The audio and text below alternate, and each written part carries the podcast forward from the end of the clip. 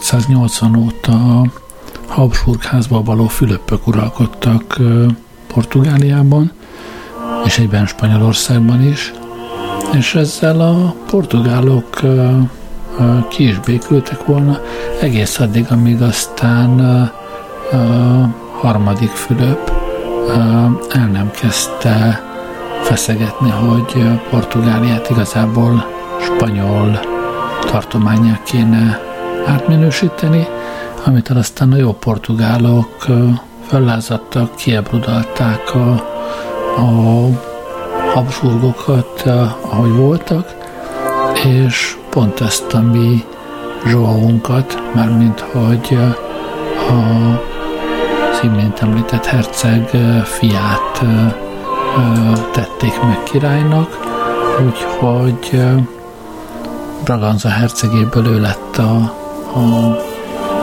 portugál király, onnantól kezdve egyébként mindig egész a portugál köztársaság kikiáltásáig a Braganza hercege volt a trónörökös, ahogy Britanniában ugye a Velszi herceg mindig a, a fő trónörökös, szóval Rebelló barátja lett a király, és hát ez neki is jót tett.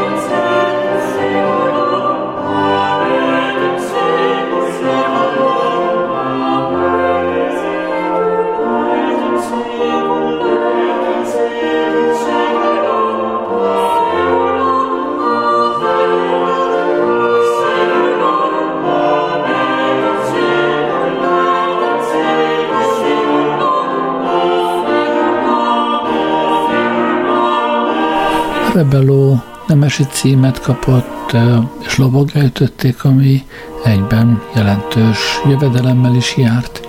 A király amúgy is minden szempontból támogatta, úgyhogy nyugodtan élhetett a, a zenészkedésnek, udvari szolgálatot sem kellett vállalnia, a jövedelmeiből vígan megélt, és szerezhetett zenét vígan.